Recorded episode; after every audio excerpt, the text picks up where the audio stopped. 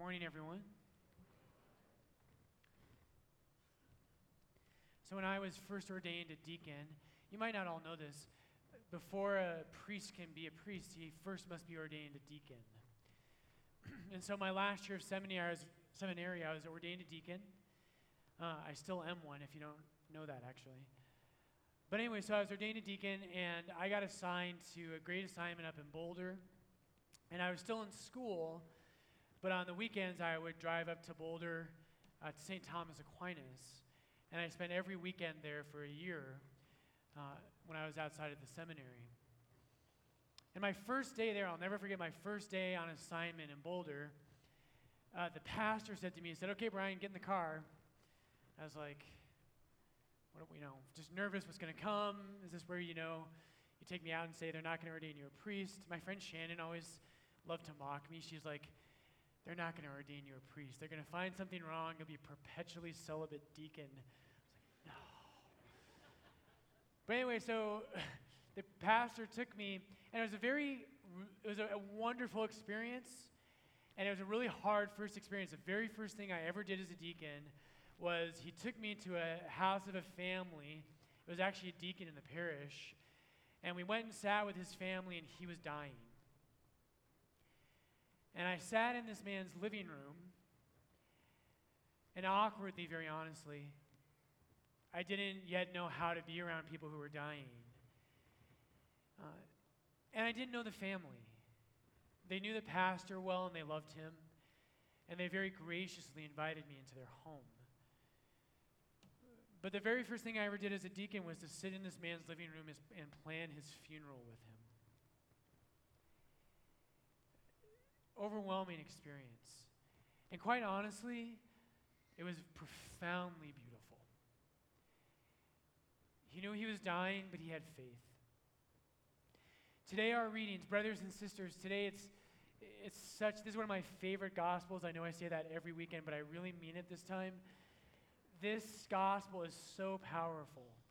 And today, what Saint Mark and what the church want us to see is they want us to see that you and I are men and women who have passed from death to life. Not merely that that is something that would happen the day we physically die, but that when you and I encounter Jesus Christ, who is the author of life, that when we encounter him, our souls come alive the way that our bodies will someday after we die. So I have two friends uh, that I, I have more than two friends, kind of a big deal. Um, no, but two of my friends from college are in the medical field. Uh, and they, one time we were talking about something similar to this, and they said, they said, "Brian, you've got to read this book." So it took me a little while to get to it, but I did.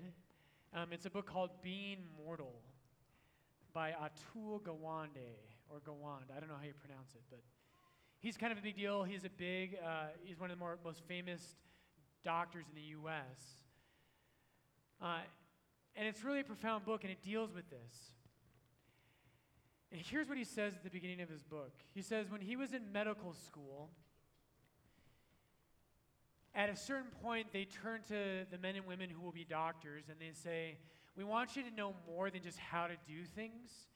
We want you to be well-rounded human beings and know how to be around people who are going to die." So they made them read a, a little novella. And many of you will have read it. It's, it's called The Death of Ivan Ilyich by Tolstoy. It's a very profound kind of short story. And so they read that. And so he quotes Tolstoy. Tolstoy says this. He says, what tormented Ivan Ilyich the most, and actually really quick context, Ivan Ilyich in the story, he falls off of a ladder and he has some pain. And he goes to get help from it. He goes to a doctor, but they don't seem to be able to cure it. He keeps getting worse and worse. So Tolstoy says, what tormented Ivan Ilyich the most was the deception, the lie which for some reason they all accepted. That he was not dying, but was simply ill. And he only need keep quiet and undergo a treatment, and then something very good would result. So the hardest thing for the character in Tolstoy's novella is that no one will be honest. And so he has to live the last days of his life in a lie. That this will pass, that he'll regain his health. If you want to be a mature, not just Christian, especially Christian, but if you want to be just a mature human being, you must wrestle with your death. You must. Most men and women never do until death comes knocking at their door. This author of the, the book on Being Mortal, this book, he goes on, he says, we students, we paid for our medical tuition to learn about the inner process of the body, the intricate mechanisms of its pathologies, and the vast trove of discoveries and technologies that have accumulated to stop them. We didn't imagine we needed to think about much else, right? They just wanted to think about medicine. So we put Ivan Ilyich out of our heads and moved on.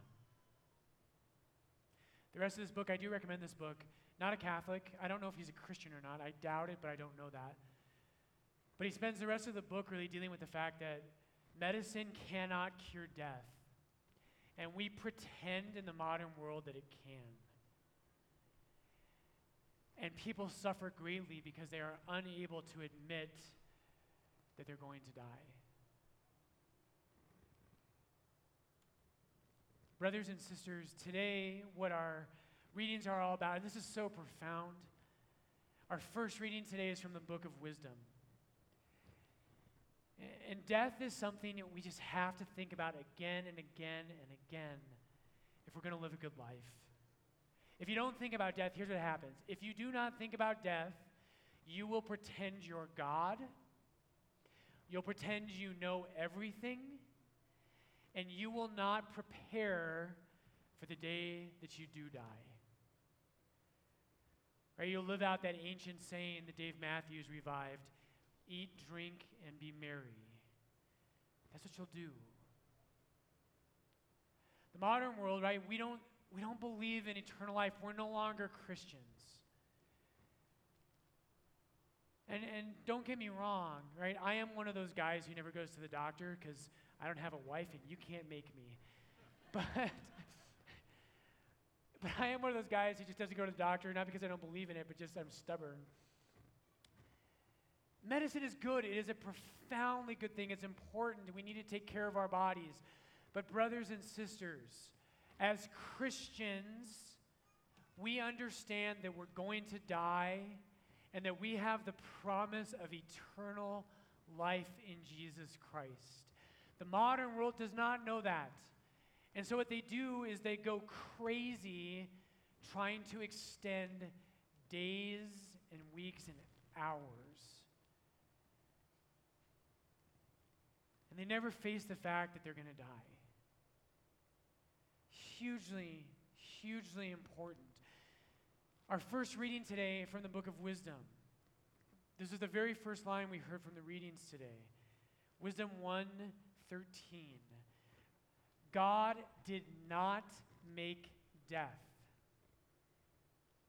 Did you hear that? God did not make death. And he does not delight in the death of the living. Something that so many of us do when someone we love dies, and it's a natural thing. And I actually want to encourage you, God is your Father, and he loves you infinitely. And if you're a daughter or a son, you can wrestle with your dad. You don't have to act like a slave that you can never be upset at dad because he might punish you and be this awful deist God who just punishes people. God's your father. You can wrestle. You can say, God, I'm upset. My mother, my father, my grandmother passed away, and I'm mad at you. You can say that because he's your dad, and he loves you. But don't ever kid yourself. God did not make death, and he does not delight in the destruction of the living. In First Corinthians fifteen, Saint Paul says that death is the last enemy of God that will be destroyed. Death is not a part of God's plan. It is not a good thing. It is an evil. It is the greatest of all evils. And it is something that he will destroy forever someday. Hugely important. But here's what our gospel wants us to see, brothers and sisters, today. Death is not just something that happens at the end of your life. If you think with a Christian mind, right? First Corinthians two sixteen, remember that one? We have the mind of Christ. If you think the way Jesus thinks, if you see the world the way that God sees the world, if you've been formed by a Christian worldview, you know that essentially sin and death are the same thing. Sin and death are the same thing. When you and I live in sin, all right, the, this is where the Greek's helpful, of course. Do you ever wonder if I'm making it up? You know, the only, the, only, the only thing, I'll give you some comfort in that issue. We have numerous people here who are have doctorates and have studied much more than I have. And so, like, like we have one guy, he was at the last Mass. He teaches Greek. And so, I'm not making it up. Deal with it. Anyway, in the Greek, there's two words for life. There's more than that, actually. But, but two of them, one word is bios, where we get the word biology, which is biological life. It's our physical life. But another word in the New Testament that's used really interestingly at different points is the word Zoe. If you ever meet a girl named Zoe, this is where she gets her name. Zoe in Greek is life, but it's not biological life. It's spiritual life. It's fullness of life. You know those days that you have where you just feel fully alive? You have joy and love and peace. You have purpose and meaning. That's Zoe. That's what Jesus wants to give you. If we are ensnared in sin, we might have bios, right? We might have biological life. But there's a death inside of us. And I know you felt it, because so have I. We've all experienced that. We've experienced those times where sin is ruling over us, where we don't love ourselves, we don't love God, we don't love other people, we don't believe that our life can be good. That is spiritual death, and it can happen very much while you are biologically alive. So what does Jesus want to teach us today? Right? Where is our heart supposed to go with this? You and I, Saint Paul tells us that you and I, when, when someone we love dies, Saint Paul says, you and I do not grieve the way the pagans do. If you're a Christian, you look at death differently from other people. Right? You and I do not so much fear death. We're always going to fear it some. We fear God. Because we have faith and we believe in eternal life. So our gospel today, I just love this gospel. Mark, there's a really technical term for what Mark does today in, his, in the, today's gospel. Scholars call it a Markan sandwich. Don't know if you've ever heard that term. It's a sandwich. So here's how it goes. On one side, we began today, we had the story of the daughter of Jairus. And he Jairus comes to Jesus. He says, my daughter's sick. Come lay your hands on her. And then he's walking, and in the middle of the story, the hemorrhaging woman comes. She's healed, and then we go back to the story of Jairus. And the reason Mark does that, he does that with a number of things. I could give you examples, but it'll go too long. Mark wants us to understand these two women, this woman and this girl, as the same type of interaction.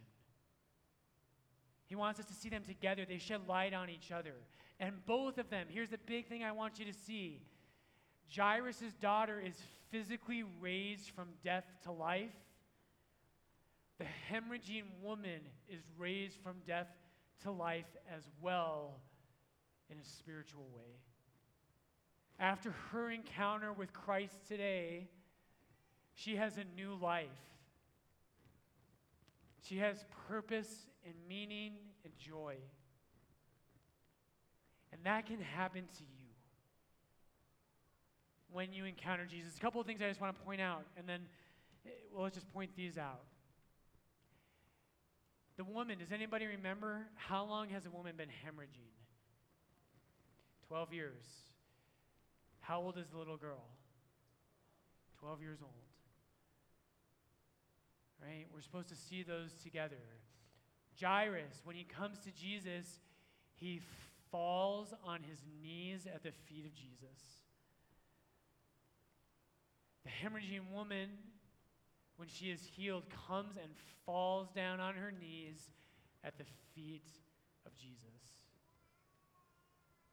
And my favorite connection between the two, and this is one more Greek thing today, is that when Jairus says to Jesus, come heal my daughter, he doesn't use the normal word for daughter. He uses a, a word in Greek, it's thugater, which is a hugely affectionate term. And can't you just picture that? You, you dads out there, you know this. Imagine your twelve-year-old little girl is dying. This is a father's heart in this passage. And so that word thugater is, it's this is my daughter, this is my everything, this is my little girl. That's what that word is. And I love this. That is the same word Jesus uses for the hemorrhaging woman. Same word. I love that, right? If you've suffered in your life, and of course you have, if you haven't, you're going to, and you wonder, does God care? Jesus looks at this woman, this grown adult woman, the way a father looks at his twelve-year-old daughter. She is his heart of hearts. Love that. Here's where I want to leave you today. How do we apply this? What does this mean for me? Jesus, I know you love me. But Lord, how do I go from death to life? How do I find resurrection? In the story today, brothers and sisters, I love this. Jesus is passing through the crowd. And the, the hemorrhaging woman, it's so beautiful, crawling on her hands and her knees, reaches out and touches the hem of Jesus' garment, and she's healed. And I love Mark's humor, and it really is Jesus' humor. Jesus, perceiving in himself that power had gone forth from him, immediately turned in the crowd and said, who touched my garments? And his disciples said to him, you see the crowd pressing around you, and yet you say, who touched me? Right? Jesus is in a crowd, so he's like, who touched me? And the apostles are like, everyone. There's thirteen people touching you right now. Right? How can you say who touched me? And here's the point. I want to apply this to the Eucharist. Today, when you come forward at communion to receive the flesh and blood of Jesus Christ, it is always Jesus. And that day, in that crowd, hundreds of people touched Jesus Christ. Hundreds. And they really touched him. It was truly him. One of them was healed. because she had faith.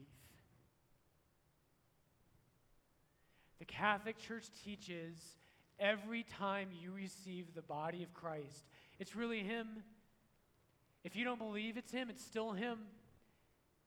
It truly is from this altar the flesh of the Son of God. But if you don't have faith, if you didn't show up today with a heart that's actually open to him, if your life is given over to sin, if you're not actually willing to reach out and, and bow yourself down before him, it will do you no good. You'll be one in the crowd who touched him but was not changed. The day you do, the day that you repent of your sins, the day that you humble yourself and you give your heart away to Christ, that's the day that your life will be changed when you touch him in the Eucharist. And so Jesus, today, Lord, I, I want to go from death to life.